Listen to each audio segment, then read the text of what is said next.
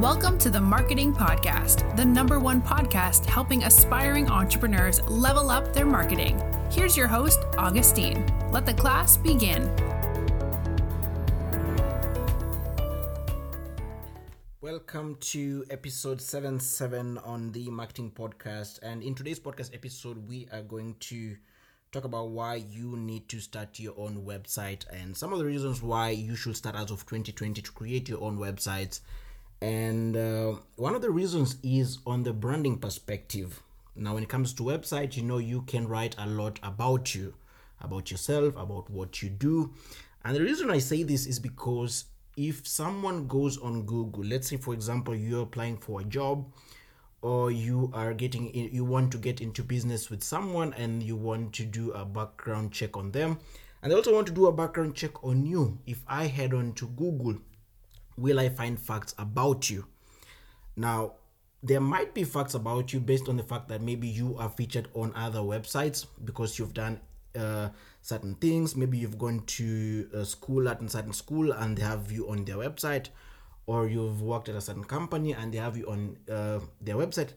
But does the information that's available on the internet on their website reflect who you really are? And that's what you really have to think when it comes to personal branding having your own website and writing now what you do being able to express yourself. And in terms of profession for example you can write uh, for example different uh, blog articles. You can also use it as a business and all that. So when it comes to branding uh, having your own website is really very much essential. Now, it's all good if you have your social media channels because you might be asking, why do I need my own website when I have my own social media channels and all that? If your social media channels are performing really well, then well and good. But if you really also want to push your social media channels, it's also best enough that you try and be everywhere and be uh, omnipresent when it comes to marketing and branding, meaning you're on Instagram, you're on TikTok, not necessarily, but you, you understand what I mean. You're on Instagram, TikTok, Facebook, Snapchat. You are on. You have your own website. You are on podcasting. You are on YouTube. So it's really omni-channel, and this is for the fact that, for example, if Instagram uh, stops working today, you still uh, you still stay relevant in the digital space. The second thing I'm going to talk about is organic reach. Now, when it comes to organic reach, um, so basically, when you start a website, you'll be you'll, you'll be doing your SEO, your search engine optimization, and you'll be ranking for certain keywords that you are for the industry that you're in. And uh, you want your domain to gain authority in that industry and that's why you rank for specific keywords. Now the thing with the website or what i've noticed is that um, once you start putting out content and you're following all of the google's guidelines when it comes to seo and if you're not sure you can listen to the previous episodes where we talk about some of the Google algorithms and what you can do when it comes to SEO, you start forming some form of organic reach. Now, this means that if you have, for example, you have your um, you have your social media channels, you have your Instagram page, your Facebook page, and all that. But how do you now reach uh, people who are not necessarily looking like people who don't necessarily know you? And you can do this by using keywords. The same way hashtags work on uh, when it comes to social media. Why do we use hashtags? So that people may able to find us so that we rank for a certain keyword. Hashtags are simply keywords. So you rank for certain keywords and that's similar to what happens when it comes when you have a website.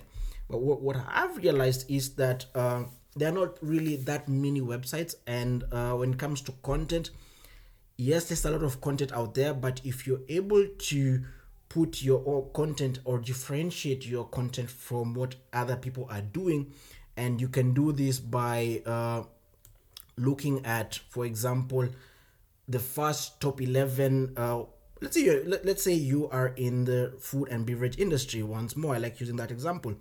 Now let's say you are based in ontario canada same example i like to use. So if you type in restaurants in ontario now, the first 11 websites that pop up on Google page one, check their root domain. And you know, you can use different SEO tools to first and foremost check how many domains are linking to them and find out the kind of keywords that they're ranking for. You can use tools like um, Ubersuggest by Neil Patel. You can also use Moz SEO. You can use SEMrush and all that. find the keywords that they are ranking for and now and, and look also at their website the way they structure their content you want to be similar to them in terms of the way you structure your content but you also want to find a way that you can find your own niche and elevate yourself so that you start ranking a bit higher. And we've talked about for example make sure that you do your faqs meaning you're using structured data to rank on seo you know uh, the faq schema is one of them. But my point really is that you gain some form of organic traffic i've realized also when it comes to uh, this podcast a lot of my traffic does not come from my social media channels a lot of my traffic comes from the website that we have, and that's uh, themarketingpodcast.live. You can head on over there and also subscribe for the newsletter. Um, a lot of my traffic to the podcast comes from there because why? Because on the website, there's some articles I write. There's some uh, tips that I put on there. I produce content on that uh, on the on that website. I've done my SEO. I'm ranking quite well. I'm gaining roughly 4,000 visits per week which which I think is quite average, quite good. And uh, people who head on to my website, they find my uh, podcast, and they might end up listening to it, and that's where my podcast traffic is coming from, and that's something I've realized. And the other thing is, for example, on why you need a website is uh, you can also start a newsletter when it comes to that. Now, how does newsletter marketing work, or why do we necessarily need newsletter marketing? Now, the thing is this: when it comes to newsletter, if you have people who have subscribed to your newsletter, meaning that they went through a double opt in process, meaning these are people who are really interested in what you're offering. What really happens is, for example, if you're producing content in it could be in form of written content, audio content, video content, you can share that on uh, on on the newsletters. And the reason why I say this is because email marketing is known to have a really high opening rate compared to other form of advertisement like burn advertisements and all that. It has really high open rate. And why is that the case? Because before someone uh, opts to receive um, before someone receives your email or your newsletter they will have to opt in to receive that. So it's from them to uh, it's it's their initiative to accept to receive newsletters.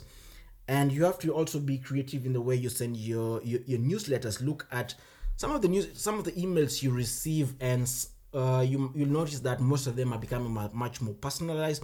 So if you give in your first name so they use your first name and they'll be like hey richard guess what happened this week? Question mark. Or uh, they'll use a very catchy key phrase like uh, why did you uh, you missed a really great opportunity and then you you know you're clicking on your email and you're wondering what is this great opportunity that maybe me Kiama I'm talking about. So you end up opening that, and that's why they have a little bit more higher open rate when it comes to uh, the advertising model and all that. And really, you can use that to uh, send your written content, your audio content, and video content, and gain more traffic. So that's also one of the reasons why you need to have your own website. And the other thing is uh, on business. Now, you might not really have uh, your business already in place. Maybe you're lacking some form of finance or you're st- still fine tuning your idea. But it's better to start off by first and foremost writing content about what you're doing. And a lot of uh, a lot of big marketers and founders talk about this.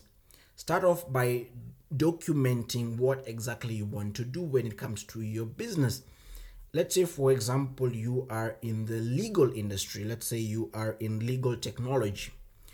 Now what you can do first and foremost is if you don't have let's say you're waiting on a certain amount of funding or you're waiting on something else so that you can be able to move your startup uh, forward instead of waiting what you can do is you can produce content on that subject. You can write articles on uh, on law, on the legal tech industry. You can write articles, you can have a podcast and interview people. Really, that format. And you have your own website, meaning already it's generating traffic. Already you're starting to rank higher for specific keywords because you have to think about this. Keywords be, tend to become really hard to rank for, and I'm talking about really short tail keywords. They're very they're highly competitive. So if you're starting out, it's really a challenge to um, rank for them and be on Google's page one. But you don't want to wait longer because other people will start creating their own website and it it will become even more difficult.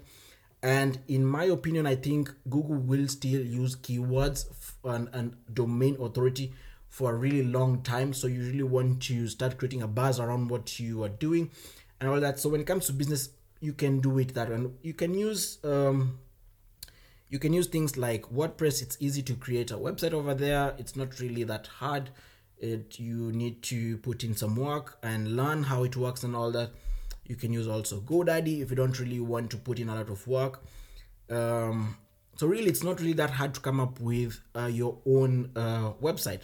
So those are some of the reasons why i think you should have your own website uh, as of 2020 if you have any questions make sure to reach out and also head on to our website that is www.themarketingpodcast.live and subscribe to the newsletter and uh, be stay up to date on what we are working on and uh, yeah see you guys on the next podcast episode Thank you for tuning in to the Marketing Podcast. Be sure to rate, review, and subscribe. Until next time, class dismissed.